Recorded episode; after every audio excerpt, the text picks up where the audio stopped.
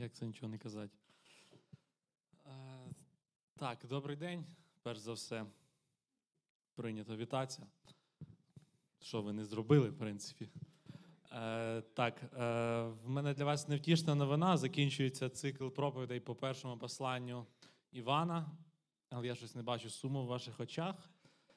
Але тим не менше, сьогодні остання проповідь по першому посланню до Івана. Буду проповідувати, як я зрозумів, на першому зібранні недовго буду проповідувати. В мене дуже проста тема на складні місця. Тема звучить так: «Я, брат і розум». Це три пункти, з яких буде складатися моя проповідь. Тому давайте будемо уважними. Хто має вуха, хай слухає. А я так бачу, що вуха ніби всіх є. Давайте прочитаємо, перш за все. 5 розділ. Перше послання Івана, 5 розділ, 16-21 вірш. «Коли хто бачить брата свого, що грішить гріхом не на смерть, нехай молиться за нього, і він життя йому дасть. Тим, хто грішить не на смерть. Є й гріх на смерть, не про нього кажу, щоб молився. Усяка неправда – то гріх, та є гріх не на смерть. Ми знаємо, що кожен, хто народився від Бога, не грішить. Бо хто народився від Бога, той себе береже, і лукавий його не торкається. Ми знаємо, що ми від Бога, і що весь світ лежить у злі. Ми знаємо, що Син Божий прийшов і розум нам дав, щоб пізнати правдивого і щоб бути в правдивому Сині Його, Ісусі Христі. Він Бог правдивий і вічне життя. Діточки, бережіться від ідолів. Амінь». Це ще не кінець. Амінь. Це не завжди кінець проповіді. Умовно я поділив цю проповідь на три частини, на три питання, на яких я буду старатися дати відповідь. Тому вони будуть звучати так. Перше – брат грішить, що з цим робити? Друге, чи грішу я? І третє, для чого нам розум? Почнемо з першого, з брата. Не мається на увазі, що це рідний брат, мається на увазі, що це, можливо, якась знайома людина, близька, далека знайома людина, можливо, це якийсь член церкви і так далі. І давайте попробуємо дати відповідь на запитання. От брат грішить, що з цим робити? Ще раз прочитаємо 16-17 вірш. «Коли хто бачить брата свого, що грішить гріхом не на смерть, нехай молиться за нього, і він життя йому дасть тим, хто грішить не на смерть. Є й гріх на смерть, не про нього кажу, щоб молився. Усяка неправда, то гріх, та є гріх не на смерть». Дуже так трошки заплутують, мабуть, нас оці поняття гріх на смерть, гріх не на смерть. Насправді це дуже важкий уривок, важкий саме цей вірш 5-16, і дуже важко його пояснити. Різні тлумачення не можуть його якось так в точності пояснити, але є певні такі теорії, що гріх на смерть, можливо, це асоціюється з тим випадком, коли Ананій і Сапфіра згрішили, і в той же самий момент вони померли, тобто понесли покарання за свій гріх відразу. Можливо, коли Іван каже, що не треба молитися за таку людину, яка грішить гріхом на смерть, можливо, мається на увазі про того, хто знав Ісуса Христа, сповідував його як свого Спасителя, але в якийсь момент вирішив, що йому це не треба, і свідомо відмовився від нього. Але апостол Іван не акцентує увагу на цьому. Він акцентує увагу на тому, хто грішить гріхом не на смерть. І якщо так детальніше вникнути, то насправді всі гріхи, в принципі, вони на смерть. Просто це в такій довгостроковій, на жаль, перспективі. Коли ми читаємо в іншому місці, що заплата за гріх – це що? Смерть. То ми не можемо викинути цього слова з Біблії.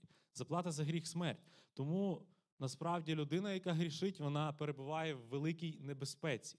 І на неї треба дивитися як на людину, яка перебуває у величезній небезпеці, і треба приймати певні шляхи виходу з цієї ситуації. Сталося так, що ви помітили, що брат грішить, да? Таке буває часто. Є в нас така тенденція не помічати своїх гріхів, але дуже добре помічати гріхи свого брата. Із плюсів тільки те, що це можна обговорювати з іншими братами, і це хороша тема для розмов, може затягуватись на годину-дві, але це такий сумнівний плюс. Насправді не все так весело. Це, повторюсь, людина, яка перебуває в небезпеці. І що з цим робити? Біблія пропонує не самий популярний метод. молитва. Чому не самий популярний? Тому що самий популярний я тільки що озвучив, тільки що, щоб можна збиратися, обговорювати. Але цей метод, який я сказав, він не приносить до результатів. А от молитва, як би це нам не виглядало так примітивно, тут написано, що нехай молиться за нього, і він життя йому дасть.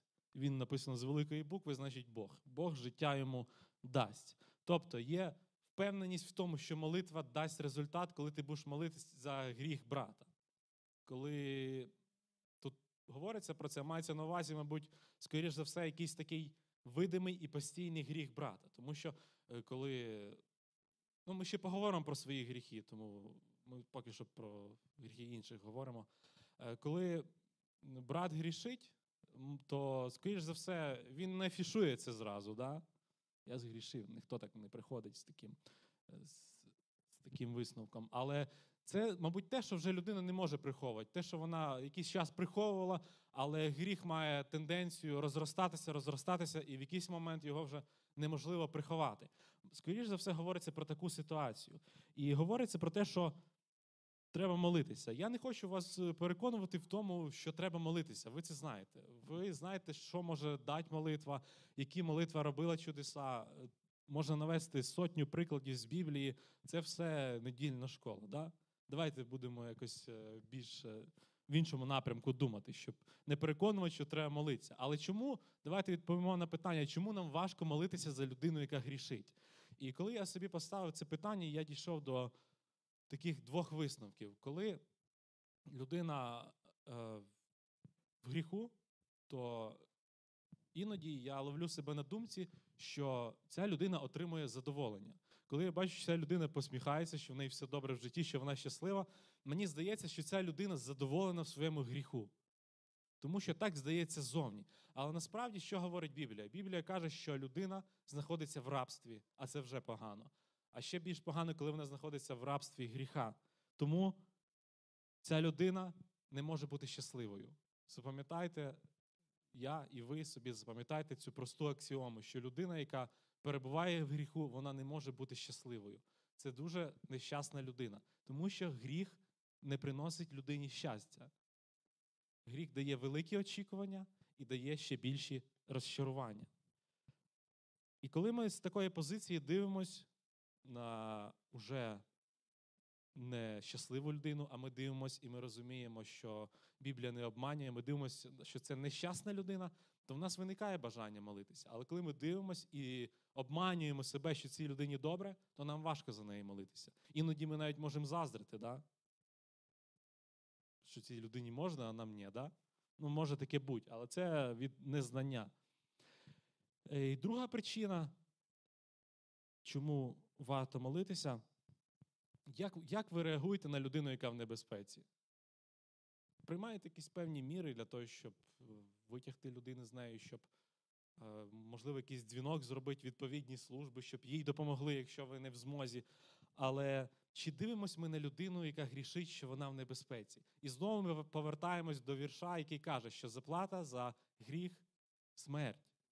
Що це означає? Що людина не просто в небезпеці, вона в великій небезпеці, яка може перерости небезпеку в безкінечності, що людина помре з цим гріхом. І це ще є однією причиною молитися за таку людину. І саме головне, мабуть, підбадьорення, що Біблія каже, що Бог життя йому дасть. Це така рекомендація нам робити це і з обіцянкою, що Бог життя йому дасть. Це, що стосується відповіді на питання «Брат грішить, що робить?». Давайте прочитаємо наступних два вірша, 18-19. Ми знаємо, що кожен, хто народився від Бога, не грішить. Бо хто народився від Бога, той себе береже, і лукавий його не торкається. Ми знаємо, що ми від Бога, і що весь світ лежить у злі. Написано, що кожен, хто народився від Бога, не грішить. І це викликає дуже багато запитань. Це викликає дуже багато запитань, особливо, коли ми подивимось на перший розділ, 8-й вірш цього ж послання. Там написано, коли ж кажемо, що гріха не маємо, то себе обманюємо і немає в нас правди. Виходить, ніби Іван суперечить сам собі. Так само в 3-му розділі, в 6-му вірші написано, Кожен, хто в нім пробуває, не грішить. Усякий, хто грішить, не бачив його і не пізнав його. Виходить так, ніби Іван змінив свою думку. Спочатку людина, яка пізнала Бога, грішить, потім не грішить, і потім знову він повторяється, що ця людина не грішить. Але давайте я вас запитаю, чи грішить віруюча людина? Ні? Так? Так, тихо. Ні. От ти ж пастор. А так то всі грішать. Да. Але чи грішить людина, коли перебуває в ньому і береже себе від лукавого? Ні, не грішить. Ось такий висновок, ось така відповідь на це ніби важке запитання. Іван про це й говорить, що віруючий не грішить, коли береже себе від лукавого. І коли людина приймає Бога, це якби стандартні такі от фрази, коли людина приймає Бога, вона стає новою людиною. Це незрозуміло, можливо, тим, хто ще цього не зробив. Але хто приймає Бога, той стає новою людиною. Відповідно, людина пробує, який є Бог. Написано в іншому вірші, що ви скуштували, що добрий Господь. Ви скуштували, що добрий Господь. І людина може грішити, але вона порівнює це. Вона порівнює це з тим, який добрий Бог і який поганий гріх, і який гріх несе поганий наслідок. І людина не може бути постійно в гріху, тому що вона вже знає, який Бог добрий. Це на цьому порівнянні базується прагнення людини до святості, до святого життя, якщо вона живе з Богом. Відповідно, виникає бажання берегти себе від лукавого. Але це не означає, що людина не грішить, але вона не живе в гріху. Є два різних поняття – грішить і жити в гріху. Розумієте різницю? Грішить і жить в гріху. Ми, хто народився від Бога, ми грішимо, але ми не живемо в гріху, тому що ми вертаємось постійно до Бога. І нам гріх неприємний. І взагалі, правильна тенденція, яка має супроводжувати кожного з нас з плином часу нашого життя, це щоб ми менше грішили і більше ненавиділи гріх. Поміркуйте секунд 10-20, чи є у вас така тенденція. Порівняйте себе на початку вашого життя і зараз. Чи збереглася у вас ця тенденція, що ви менше грішите і більше ненавидите гріх? Це був би самий правильний такий вектор розвитку християнина. Тому ми можемо прийти до дуже простого висновку, що безгрішних християн, на жаль, чи на щастя, не існує. Але, наприклад, цього ми дізнаємося, який добрий Бог, яка велика його благодать. І в нас є вибір, ми вибираємо бути рабами гріха, про що ми з вами говорили, що це дуже робить нас нещасливими, або бути друзями Бога. І прочитаємо ще два заключних вірші, 20-21. Ми знаємо, що Син Божий прийшов і розум нам дав, щоб пізнати правдивого і щоб бути в правдивому Сині Його, Ісусі Христі. Він Бог правдивий і вічне життя. Діточки, бережіться від ідолів. Амінь.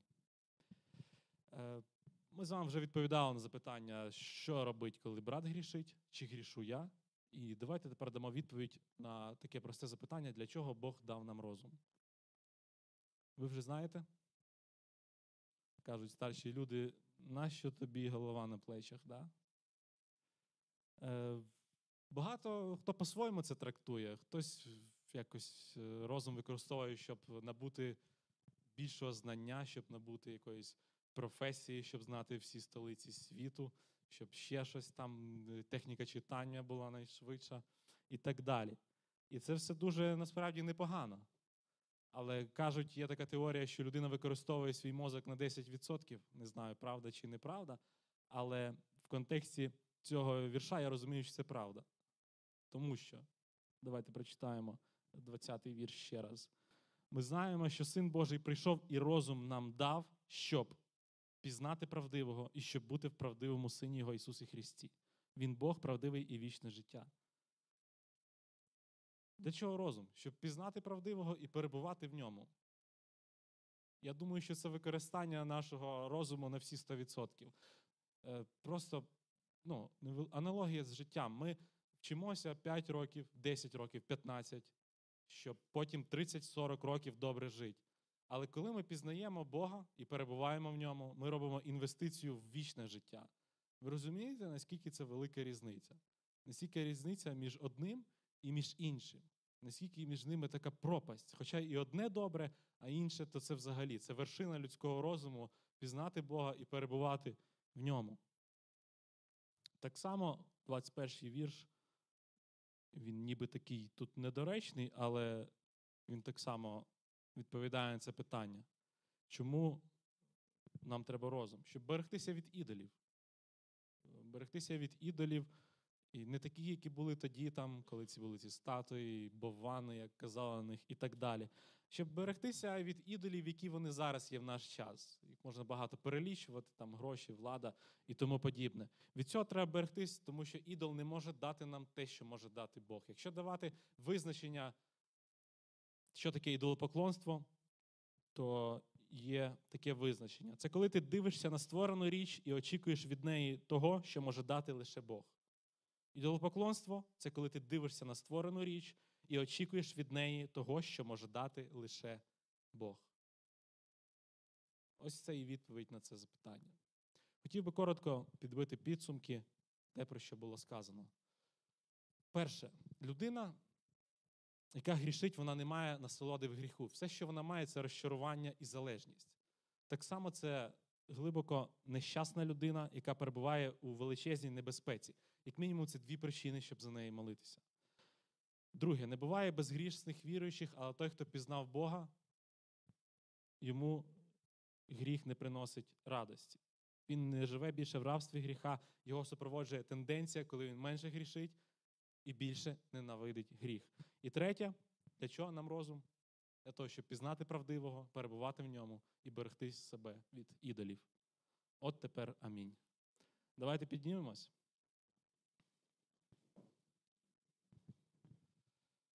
Господь, дякуємо за те, що Ти дав нам розум, Боже, щоб пізнати Тебе, хоча ми